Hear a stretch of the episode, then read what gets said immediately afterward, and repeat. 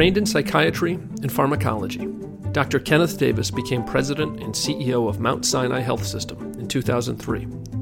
He is in a unique position to speak about the impact of COVID 19, as many of his nurses and doctors are on the front lines of fighting it in New York. Today, he discusses how his team is managing the pressure, the financial impacts this crisis is having on hospitals, which treatments are showing early promise in patients, and where New York and the nation go from here. Let's listen in. It's our pleasure to welcome Dr. Ken Davis. Just for the record, uh, Dr. Davis is a psychiatrist uh, by background with chair of Mount Sinai's Department of Psychiatry, so he has probably some perspectives on a range of issues and was instrumental in, in, in, in helping create their NIH founded Alzheimer's Disease Research Center and, and, and as well in his role in leading the institution since 2003, led a major turnaround of Mount Sinai. Uh, with that brief introduction, I will um, begin. I think Dr. Levine would prefer, or Dr. Davis would prefer us um, to, to really ask questions. So I've got a couple I'd like to kick off with, maybe sure five to get it going, and then um, we'll um, we'll take others. But would you would you prefer to make any comments at the beginning, Doctor? No, um, I'm here to answer whatever is on your mind. All right. So maybe the best one to share with us is what is it like in the hospital today? Uh, what are it's the incredible? Issues? It's yeah. like nothing we've ever seen. Talk to us about it. Share with us. Um, early on, uh, Governor Cuomo got on the phone and met us also, the number of the CEOs of the major health systems. And he said, look, the epidemiological models that we have suggest that we're going to need you to add 50% more beds than you currently have in service. For the Mount Sinai health system, that meant we'd have to add a thousand beds. And we knew a very large number of them would have to be ICU beds. So, right from the start, we knew this was going to be like nothing else we'd ever done. Where would we find the room? Where would we find the beds? Where would we find the staff? Where would we find the supplies? Um, all that had to happen very, very quickly. So, what we've done is we've put beds in all kinds of places. We've doubled up in all kinds of places. We've asked people to do double shifts, triple shifts. Um, we've redeployed people because we're not doing elective surgeries. Um, we're only doing the most emergent things. So imagine you're telling a dermatologist who spent most of his career taking care of people with skin diseases that he's suddenly on a COVID team, or an ophthalmologist, he's on a COVID team uh, but we've redeployed doctors, nurses from all over our system. So we have eight hospitals at 450 ambulatory sites. Imagine most of those ambulatory sites are kind of closed down now. Maybe they do 20% of the work that they used to do before. We're bringing all those doctors in, all those nurses in. So we had to restructure the staffing, restructure how they would work as a team with one or two leaders and then a number of people who just had to be taught on the fly. Um, but you know, we're we're starting to see now, fortunately, in New York, a plateauing. Um, it looks like we are going to be able to manage with the beds that we have now, unless we hit a very surprisingly awful second wave. Um, but the hospital looks like a war zone. Um, there are beds where you never expect them to be, staff taking care of patients that they never expected to take care of. Oh, and another issue is more deaths than you'd ever see. Um, you know, uh, I get emails, letters from nurses, and they say something like, it would be a rarity when I would have an eight hour shift that I'd ever see a patient die. I just came home and three patients died that I was taking care of. I've never had anything like that. I'm overwhelmed with with fear and anxiety and tears. And when I come home, my husband is quarantined and my 10-year-old daughter is feeding him dinners through the door. how am I going to get through this? So it's not only like nothing we've ever seen physically, visibly, it's like nothing we've ever seen emotionally. Hmm. So how do you how do you as a psychiatrist, as a hospital administrator, how do you help these first responders? How do we as business leaders across the country support you who are on the front lines? Lot, lots of thoughts on that. We have mental health liaisons. We put 55 mental health people, everything ranging from psychiatrists, social workers, and psychologists, to assigned to 30 inpatient COVID units across our eight hospitals. Their job is to initiate conversations around the stress levels that our staff is experiencing. We also have multiple links to uh, websites where they can talk to healthcare, mental health professionals and talk about it. We've done everything we can to provide free meals, and some of those are a lot of comfort food. Um, you know, uh, Wendy's is giving us food. Uh, Famiglia Pizza is giving us food. So it makes them a little bit happy. For those people who are don't want to commute, or we've brought in as per diems from far away, we're giving them hotel rooms. Um, and every day we bring we put out an email that is as upbeat and encouraging and rewarding to them as we can. We also give them crisis pay.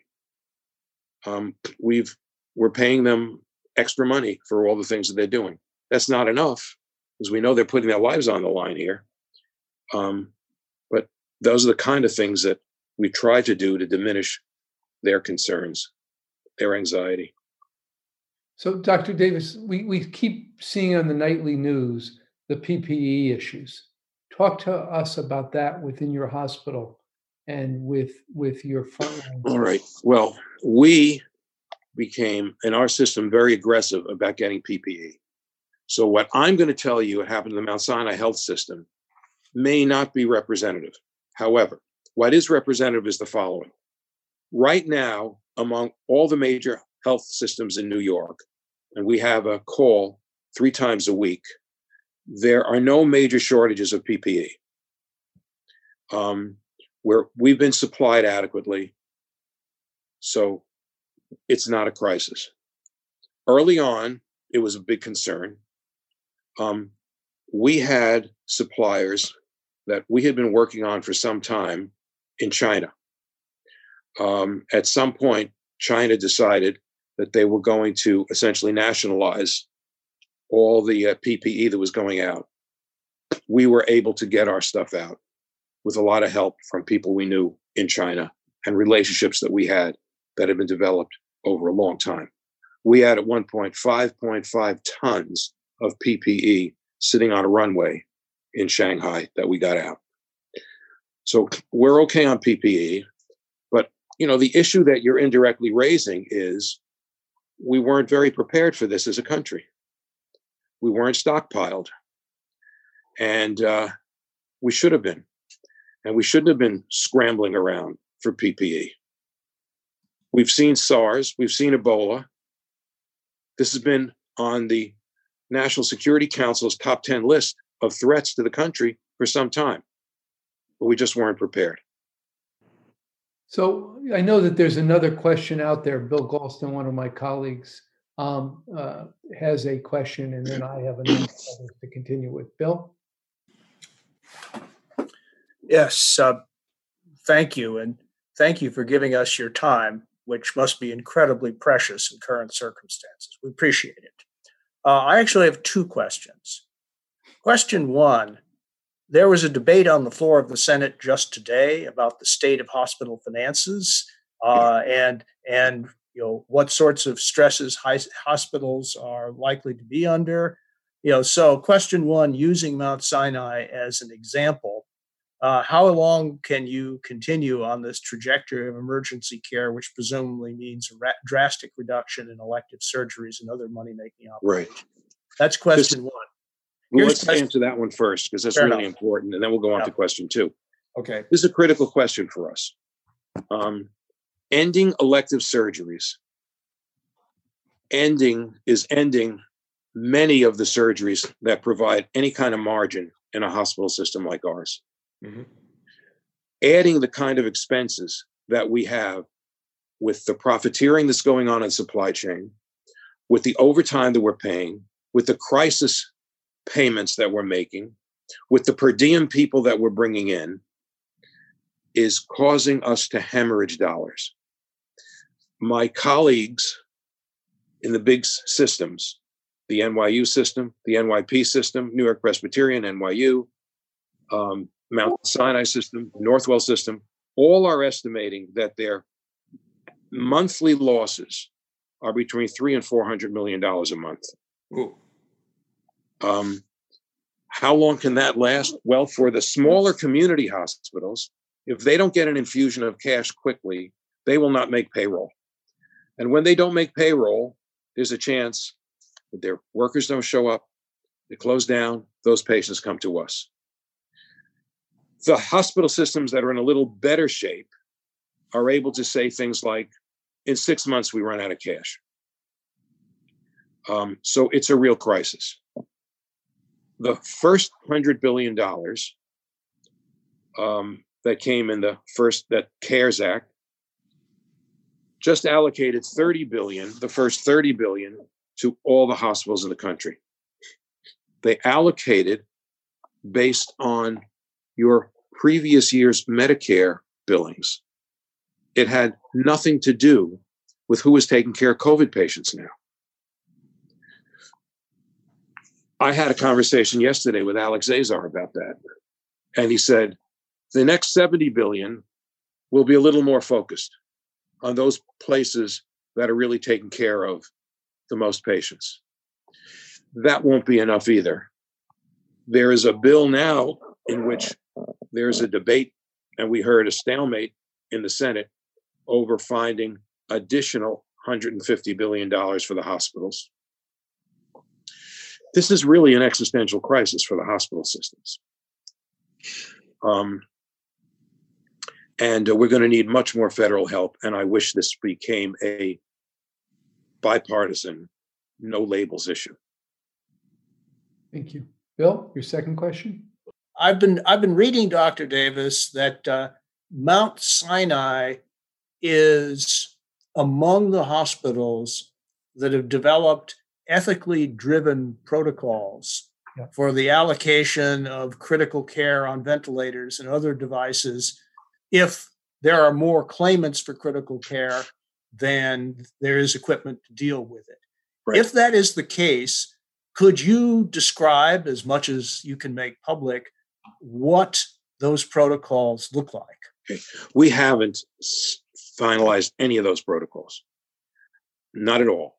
We have been talking to our other hospitals and with the Greater New York Hospital Association about what might be standard of care if we were short on ventilators. As it turns out, we're not going to be short on ventilators in New York. Good. So these decisions we're not, fortunately, going to be forced to make. The decisions that we're going to make would be like we would have to make at any time about any patient, which is is care futile? Um, and you address that question in an emergency room under most circumstances. Mm-hmm. when we were worried that there would not be enough ventilators, we were contemplating what would we do. We fortunately are not going to have to do that. Thank you. I have, I have a question. Um, Jim Frank from Chicago. There was a fairly frightening article in today's Wall Street Journal about both the short term and long term uh, negative impact of utilization of ventilators. Could you comment on whether, in general, they do uh, significantly help people or whether there is short and long term serious damage from the use of them? All right. Um, I can't because I'm not a critical care person, but I can tell you what I've been learning from our ventilated patients. At Mount Sinai, among these 2,200 patients that we currently have with COVID, probably got about 800 um, in ICUs and maybe 200 or 250 of those are on ventilators. Um, of those who are on ventilators, 50% will leave the ventilator with no at Mount Sinai without a problem. Now, part of the problem could be what COVID did to them and what COVID did to their lungs and the rest of their body. But 50% are going to walk out and they're going to be relatively well. 20% will die on the vents. 30% will have some kind of longer term consequence that we don't know whether they will recover from. They might need oxygen. Um, whether that is a consequence of being on a vent for a prolonged time or the COVID is indistinguishable. And it would, I'd have to refer you to um, an intensivist to really answer the question of what are the long term consequences of being on a ventilator for 10 or 12 or 14 days. But suffice it to say, those people who were on those ventilators for that long wouldn't be alive if they didn't, if they weren't on those ventilators. And it's it's, it's Andrew Tisch. How are you? Hi, Andrew. Uh, what what will be the long term effects? Speaking as a psychiatrist and psychologist, what's going to be the long term effects for your frontline workers here? I, I can only imagine PTSD and so much else a year from now, two years from now, for the rest of their lives. You said it. We are actually thinking a lot about that. Um, we're a big PTSD center. Um, Dennis Charney, Rachel Yehuda, these are world leaders in PTSD. Um, my concern, like you articulated, is that between depression, anxiety, sleeplessness, suicidality, substance abuse, you're going to see a lot of it in the frontline staff. We, we are now developing a program based on what we know about PTSD for what we need to do when this is over, how we'll address staff, how we can treat them. And I think it's going to be has going to have to be a major effort because these are life-changing experiences.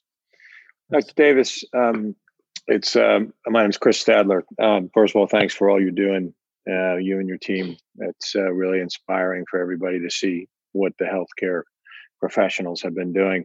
Um, but uh, a question I have is whether or not what kind of progress you think is being made on treating the disease um, and limiting its length, severity, et cetera, because I think that's going to have a big impact on the degree to which we can come out of this. Yes. If people believe yes. they're going to be able to be treated and get through this, um, I think it helps in the restart. What What have you guys been learning? Sure.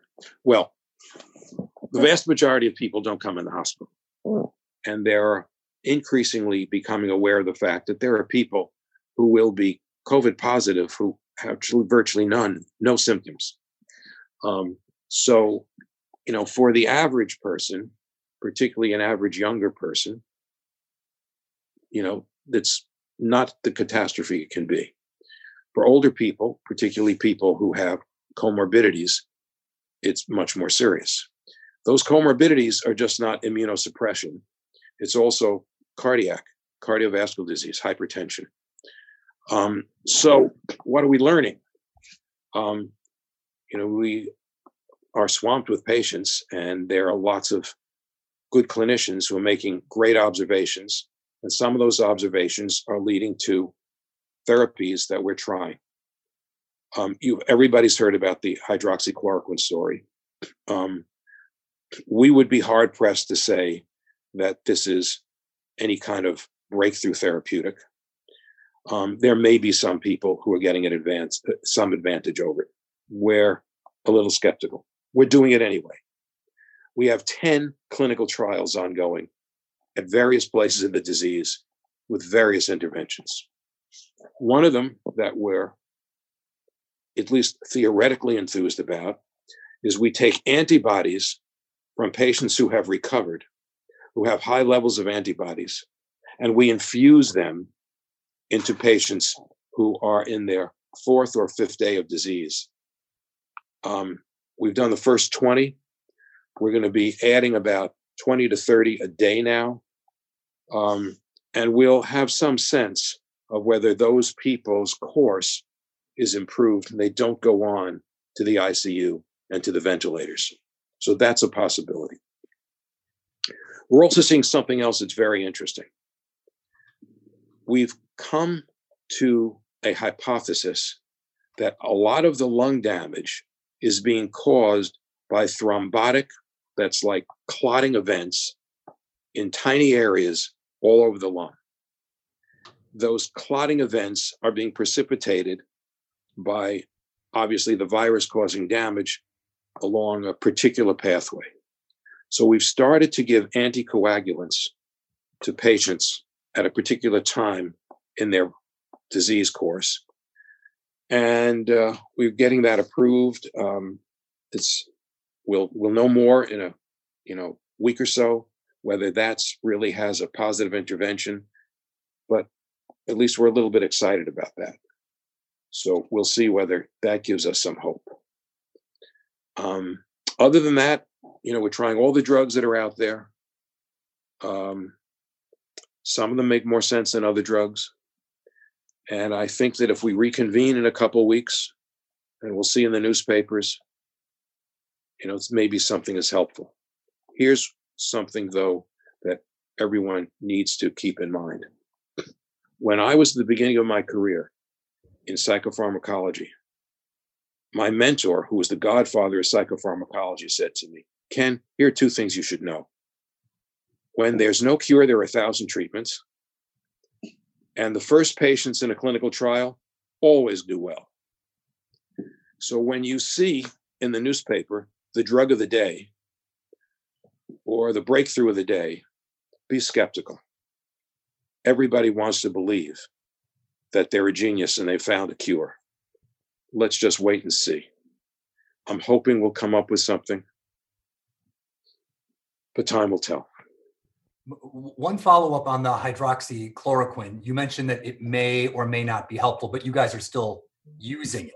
And is that widespread? And are you seeing any damage with it? Because it's become such a political football. I mean, I really That's don't right. know about that. I just want to know because I have a lot of friends. I'm in Chicago who are ICU docs, and they say they're giving this stuff all over the place. Yeah, we are. Uh, you got to make sure that people don't have an EKG, and a cardiac abnormality called a QT prolongation, which would increase their risk of sudden death from hydroxychloroquine. So we have to do that. Um, but yeah, it's being widely used. Um, there are some reports out of out of China. There was, I think, a report out of France. Uh, some say it worked. Some say it didn't work. It's not penicillin for pneumonia. I'll tell you that But you know, we're using it. How do you see us coming out of this? I mean, it sounds like you. That's a really Mm-hmm. important question. The epidemiological models that I've been seeing have a sharp upslope and a relatively sharp downslope, but it doesn't talk about where the equilibration point is.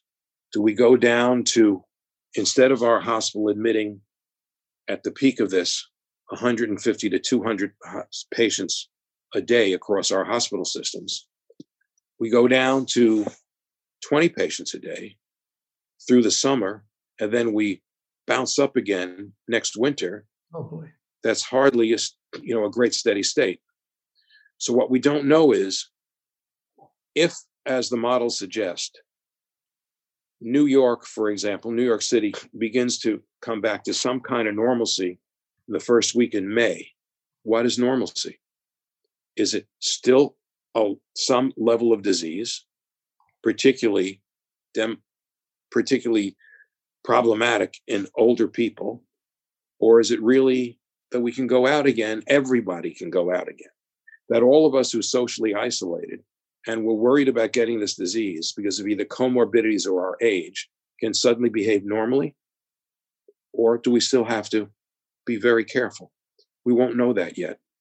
What, what is your view in the context of that, of, of, a, of a shift from what we're calling horizontal um, isolation, in which we're isolating the entire population versus moving towards seg- uh, vertical uh, isolation, or in which we're isolating specific populations, the elderly, those with comorbidity, I think the close to my son. The, the big the biggest help in making that happen is going to be a widespread ability to test people's antibodies. If you've got a big antibody response, whether you thought you had COVID or not, you're going to be fine. Um, but if you have no antibodies and you were never exposed to it because you were isolated so well, you could stay at risk. So, what does that mean? It means that certain people who either were sick or had minimal symptoms, didn't even know it, but now have antibodies, they can behave normally. They can go out. But other sectors of the population are going to have to be much more careful. Well, thanks. My question you partially answered, which is how do you see the economy opening up? In what tranches? In what sectors? And how far away are we from testing, you know, every day, every one to help facilitate the opening of the economy? Um, well, this is a little self serving. Uh, Mount Sinai was the first group to develop an antibody test against the spike protein in the virus, which is the part that you really have to know you have antibodies against because it's the pathological portion of the virus. Um, we're going to announce tomorrow, with the approval of the FDA, that that test um, is FDA approved, and we're going to be working with a number of uh, diagnostic companies to scale it up, and we may even help get help from the government to scale it up. I don't know how long it'll take to really scale that so that we can do antibody tests quickly. We'd probably be able to scale specificity on that test. Excuse me. I had heard there were some issues with specificity on the. There's well, it depends on which antibody. Yeah. If our test has no issue with specificity, because we targeted the spike protein, we're measuring antibody against the spike protein. Sorry. There are other tests that may not be as specific. Um, the diagnostic test is easier probably to scale up, and it just because of the time that it takes to do the test, even though it's automated and the line that's waiting for it, it should be less than a day to get the test back. Sometimes it's been longer, but I'd imagine months from now, it'll be widely available and it'll be available within a day of testing, and you'll know whether you have the virus in you. So, between the virus testing and the antibody testing, we may be able to, to identify people who can go back to work and start to scale up the economy again. So, so my question, which may have been answered because I got on late, was whether uh, some of the stuff we've been reading about um, about the serious illnesses being a result of an overactive immune response. Um, whether there's any thoughts about that? It's clear that there are cytokine storms toward the end of the disease. Early on, you want an inflammatory response. Later on, it can be counterproductive. That's why there are drugs that are being used when you get that huge inflammatory response at the end of the disease um, that can be helpful. Um, but it's clearly not the whole answer because by the time you're at that inflammatory cytokine storm, you're in real bad shape. Hi, Ray McGuire. First of all, thank you for your extraordinary leadership, especially on the front lines. Question I have is what is the reaction to there being a disproportionate impact on communities of color? Um, you know, there's hardly a disease that affects mankind or humankind in the United States that doesn't disproportionately affect lower socioeconomic classes. Whether there is a genetic component to that or not, we don't know. Um, whether it's a result of living in closer quarters, whether it's the inability to really isolate, we just don't know. But that we're seeing this is both distressing but not surprising. And I think it speaks to how we'll ever be able to get equity in healthcare uh, across our country. Because social factors are such an important determinant of outcome and health that you can have the most brilliant therapeutics and the greatest hospitals. But, you know, if you have inadequate food, inadequate shelter, and all the other problems that are social, you just can't have great outcomes. Yep. Thank you. Broader social issue that I think speaks to something we've been talking a great deal about. Let me, on behalf of No Labels, simply thank you, Dr. Davis, and wish you and the hospital and your entire team of, of first responders the very best. We thank you for your heroic activities. And with that, thank you. It's a pleasure to work with your group. You just heard Dr. Davis describe a warlike atmosphere in his hospitals, with beds in hallways and healthcare workers of every specialty, from dermatology to ophthalmology, joining COVID teams. With profitable elective treatments and surgeries canceled or delayed, hospitals like Mount Sinai are losing millions of dollars, even as its teams are stretched to the limit. Our frontline healthcare providers are truly doing heroic work, but as Dr. Davis explains, they desperately need more help from Washington.